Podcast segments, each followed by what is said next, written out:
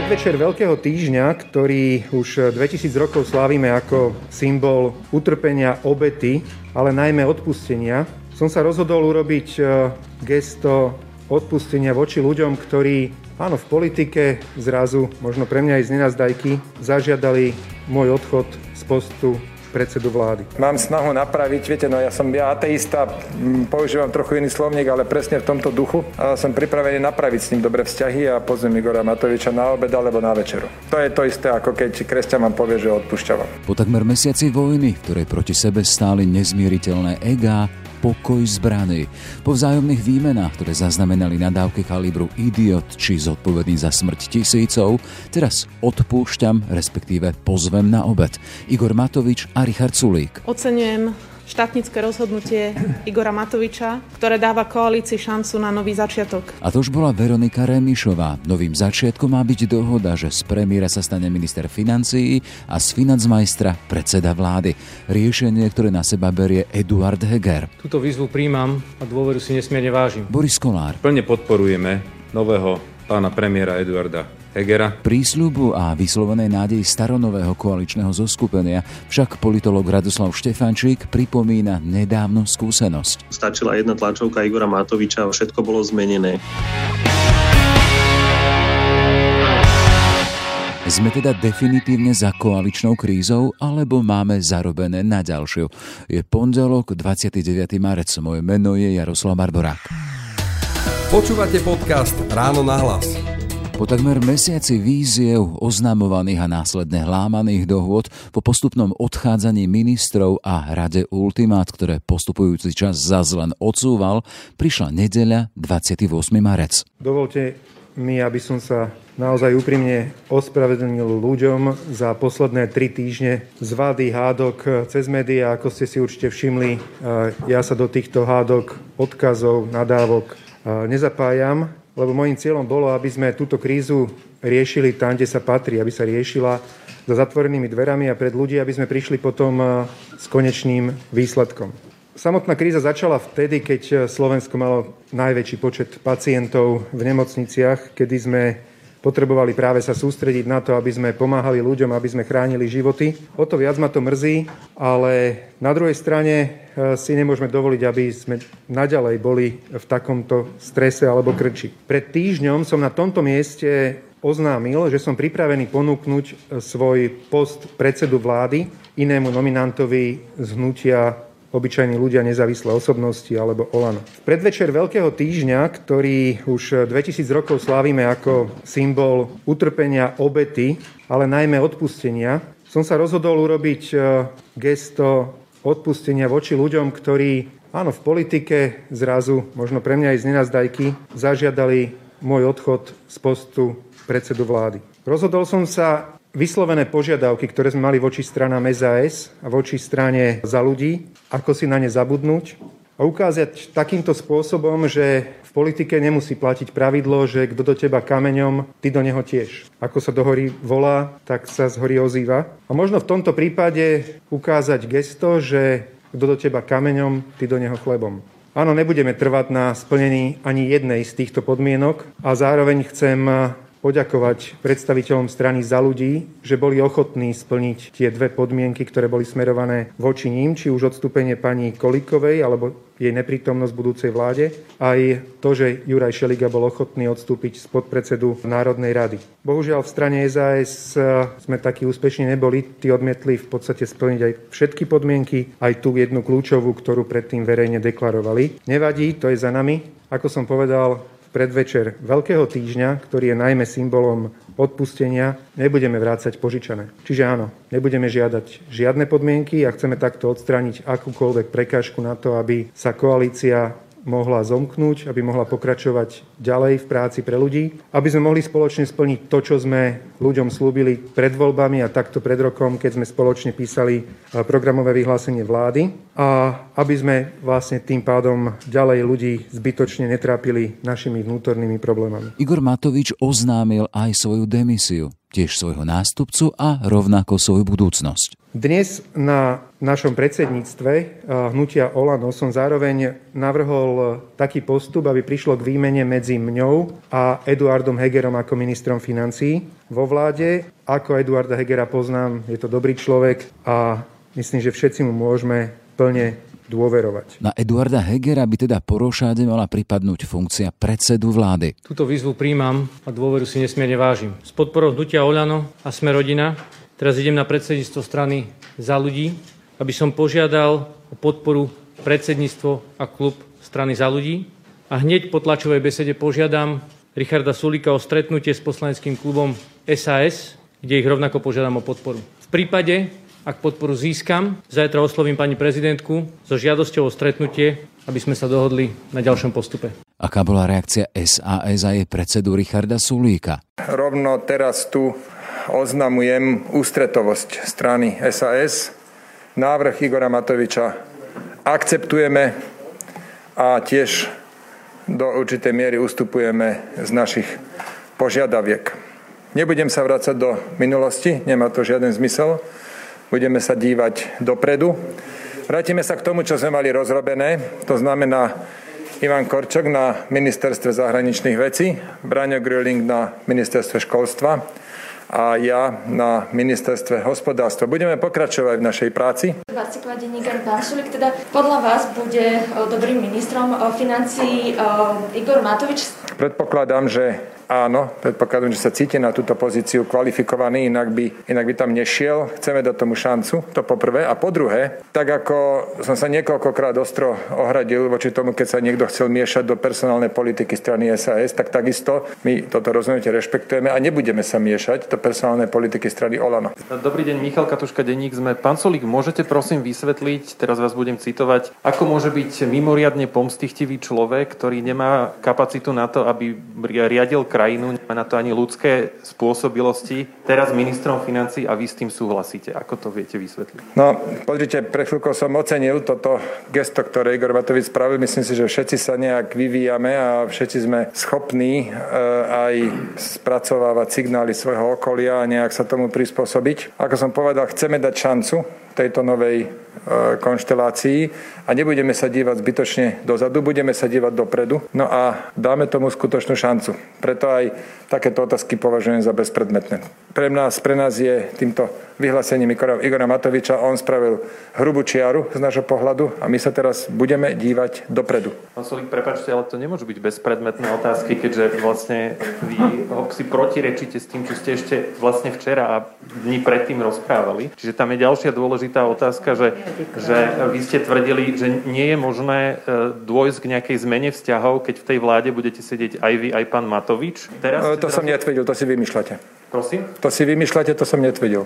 Že buď tam budete sedieť obaja... Ja by som vás poprosil, ja by som vás poprosil, keď... Či si to viete predstaviť, e, že tá vláda vydrží a že čo sa za tých troch až štyroch týždňov sporov zmenilo, že zrazu si viete predstaviť sedieť s pánom Matovičom? Ja by som vás chcel veľmi pekne poprosiť, keď už ma citujete, tak ma citujete korektne. To poprvé. Po druhé, my sme zažili ťažké obdobie nášho vládnutia, ale niekedy treba vedieť, že nastal čas zložiť zbrane a treba sa dívať dopredu. Ja sa nebudem v tomto rýpať, keď vy máte tú potrebu to robiť, nech sa páči, ale odo mňa budete počuť len tú odpoveď, že budem sa dívať dopredu a my všetci, ako tu stojíme, dáme šancu tomu, aby táto koalícia fungovala. Igor Matovič urobil veľký krok, ústretový a budeme sa dívať v prvom rade na to, na tento ústretový krok, na tú snahu aj jeho, aby to fungovalo. Nebudem ja sa teraz rýpať v minulosti. A už len na vysvetlenie toho, čo ste sa pýtali, ja som teda, a také vy vyjadrenia moje nájdete. Hovoril, buď teda obidvaja vládu opustíme, alebo obidvaja vo vláde ostaneme. Nastáva ten druhý prípad.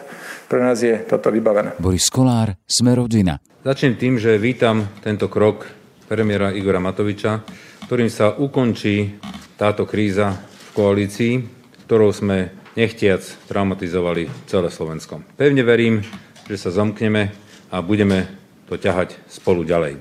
Za seba chcem povedať toľko za hnutie sme rodina, že plne podporujeme nového pána premiéra Eduarda Hegera. Má 17 poslancov zo strany hnutia Sme rodina a táto podpora mu bola pred malou chvíľou z našeho klubu vyslovená. Veronika Remišova za ľudí. Oceňujem štátnické rozhodnutie Igora Matoviča, ktoré dáva koalícii šancu na nový začiatok. Zbytočné konflikty v koalícii škodia Slovensku a počas pandémie koronavírusu sú úražkou občanov bez ohľadu na to, či prebiehajú v parlamente, vo vláde alebo na koaličných radách.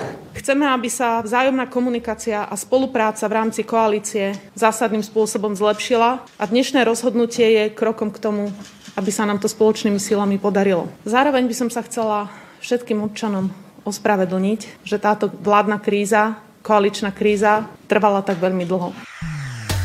Počúvate podcast Ráno na hlas. Na vývoj posledných hodín nedelného večera sa pozrieme s politologom Radoslavom Štefančíkom z Ekonomickej univerzity v Bratislave. Pekný večer vám prajem. Dobrý večer prajem. Pán Štefančík, ako hodnotíte ten dosiahnutý stav? Ja len opíšem. Igor Matovič v demisii a ako dezignovaný minister financií, Richard Sulík ako staronový minister hospodárstva, Eduard Heger ako dezignovaný premiér k tomu tie výrazy idiot a mimoriadne pomstichtivý človek s akousi absolúciou, ako hovorili s prívlastkom odpustené a k tomu Igor Matovič ako štátnik, ktorý bol schopný urobiť štátnické gesto aspoň v slovníku jeho koaličných partnerov. Ako to vyhodnocujete? No určite ma zaujala lexika, ktorú použili politici v predchádzajúcich dňoch, teda nie len dnes, ale aj samozrejme pred týždňom alebo pred dvomi. Čo je však veľmi dôležité je, že títo politici sa už e, niekedy dohodli. Dokonca pred nejakým viac ako týždňom sme komentovali, že pravdepodobne kríza je zažehnaná, máme ju za sebou a ide sa ďalej dopredu a potom e, stačila jedna tlačovka Igora Matoviča a všetko bolo zmenené. Takže ja by som určite nepredbiehal. Igor Matovič Matovič sa samozrejme tvári momentálne ako taký určitý mesiaš. To chcem skutočne e,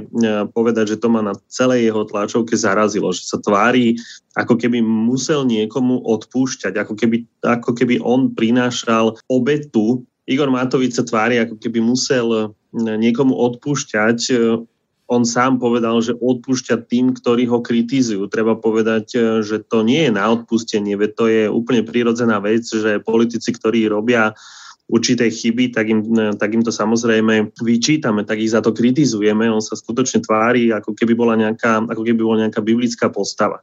Takže e, zhrnul by som to, že samozrejme e, vyzerá to tak, že vládne strany urobili nejaký krok dopredu, ale netušíme, keď sa zajtra zobudíme, že či náhodou nebude všetko inak, tak ako to bolo niekedy pred viac ako, ako týždňom. Vy hovoríte o tom teda, že odpúšťania akoby do politiky nepatrilo, ale v aktuálnej situácii, keď som aj spomenul tie ich výrazy, ten ich lexikon, nadávali si nepekné, Jeden hovoril o idiotovi, druhý hovoril o mimoriadne pomstichtivom človekovi.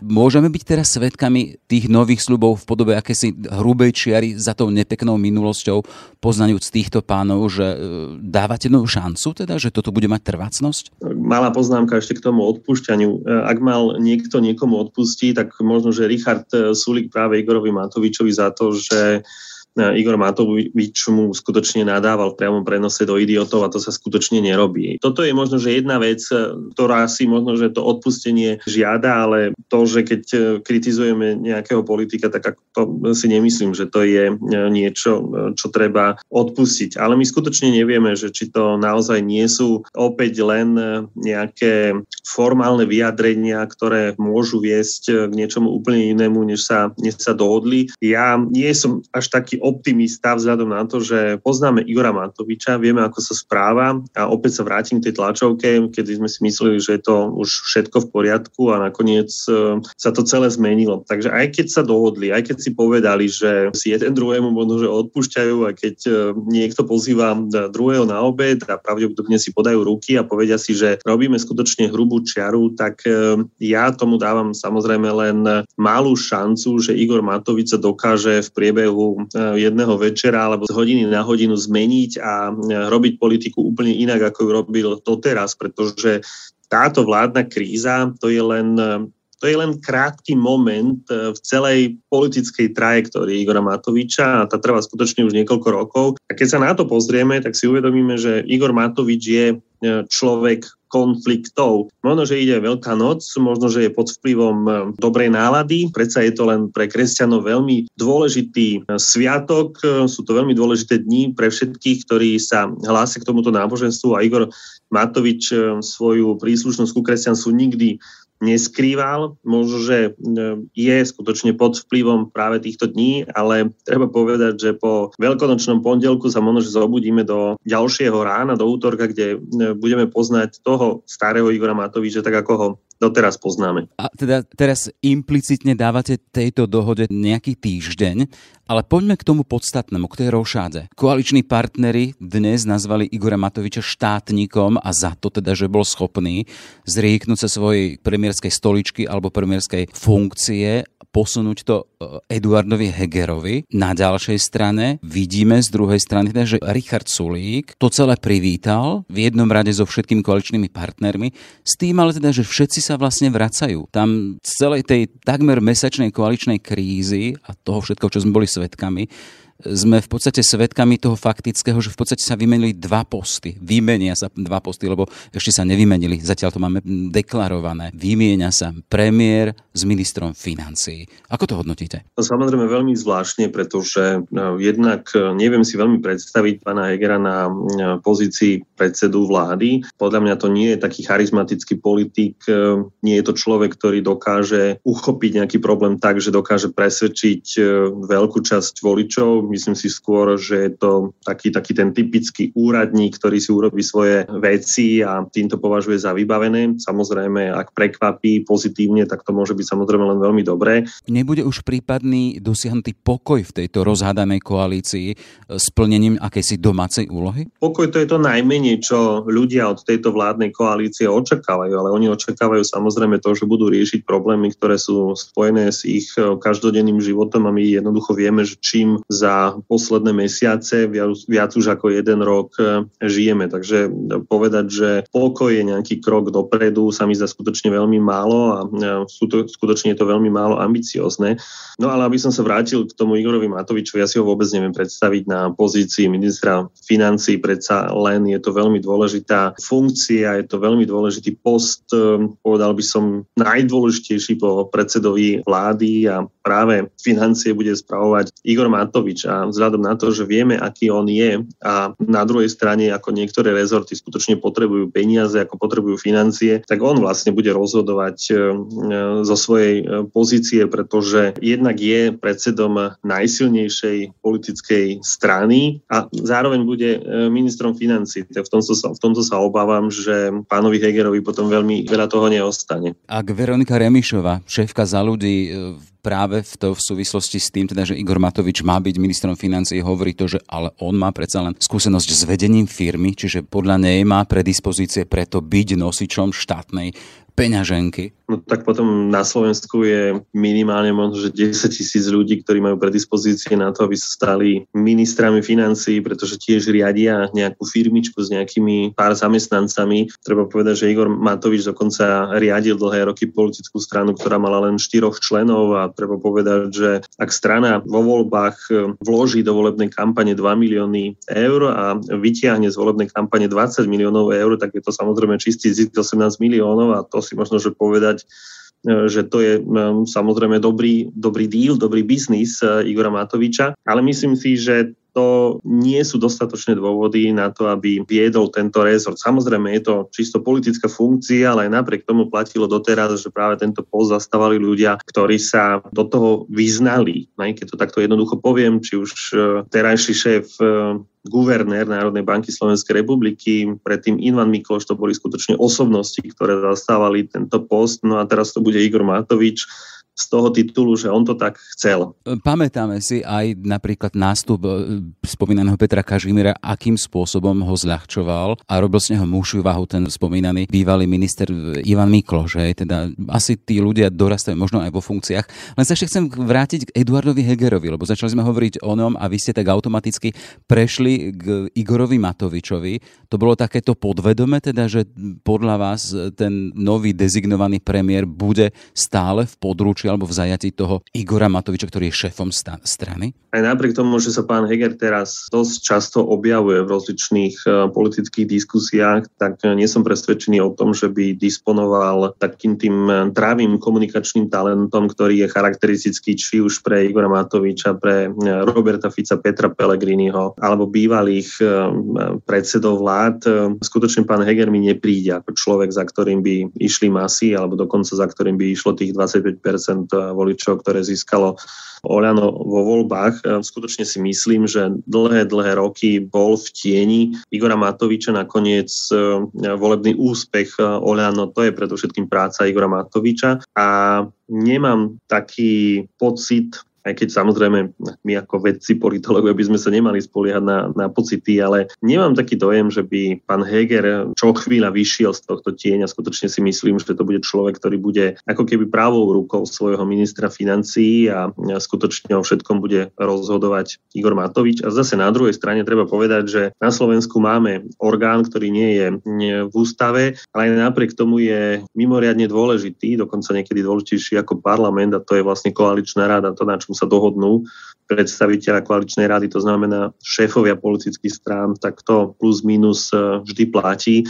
Takže aj keby Igor Matovič e, bezprostredne nebol na e, ministerskej funkcii, keby nebol vo vláde, tak si myslím, že stále zohráva tú dôležitú úlohu, ako bude táto vláda, vládna koalícia fungovať. Hm, takže e, bude to opäť záležať len a len od neho. Akým spôsobom vyhodnocujete ten takmer mesiac koaličnej krízy z pohľadu toho, že tu budeme mať v podstate vládu, ktorá bude zmenená iba v, naozaj v tých spomínaných dvoch postoch? Matovič sa stane ministrom financií, Heger bude premiér premiérom, ale v posledných dňoch sme boli svetkami rozpadajúce vlády, tých e, pokračujúcich demisí. Všetci títo sa majú vrátiť na svoje posty okrem samozrejme Mareka Krajčího. S akým prísľubom zmeny alebo toho, že budeme zažívať, alebo Slovensko bude mať nádej na akúsi lepšiu vládu, na lepšie zvládanie tých ďalších dní, môžeme mať v tom, že tu budú tí istí ľudia? No samozrejme, problém bude v tom, ako to e, bude chápať volič, ani nie ako to budú chápať jednotlivé e, politické strany alebo ich lídry. Oni samozrejme sa teraz môžu, môžu častovať takými výrazmi ako, ako štátnik, ako štátnické gesto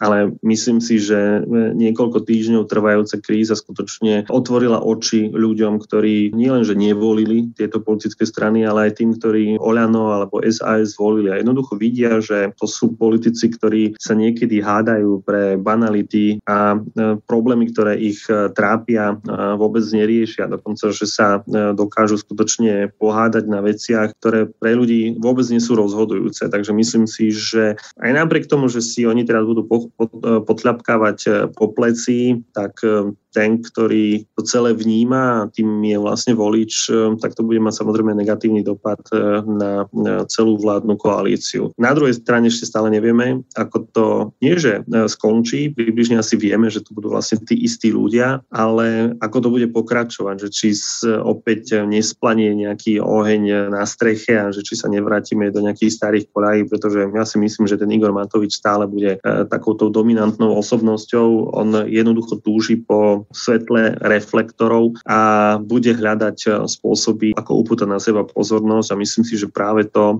e, nebude veľmi príjemné novému e, predsedovi vlády. Uvidíme, budeme sledovať ten čas po tom veľkonočnom pondelku, ako ste spomenuli. Len chcem sa ešte vrátiť k tomu, že nakoľko je dôležité to, čo sme dnes počuli.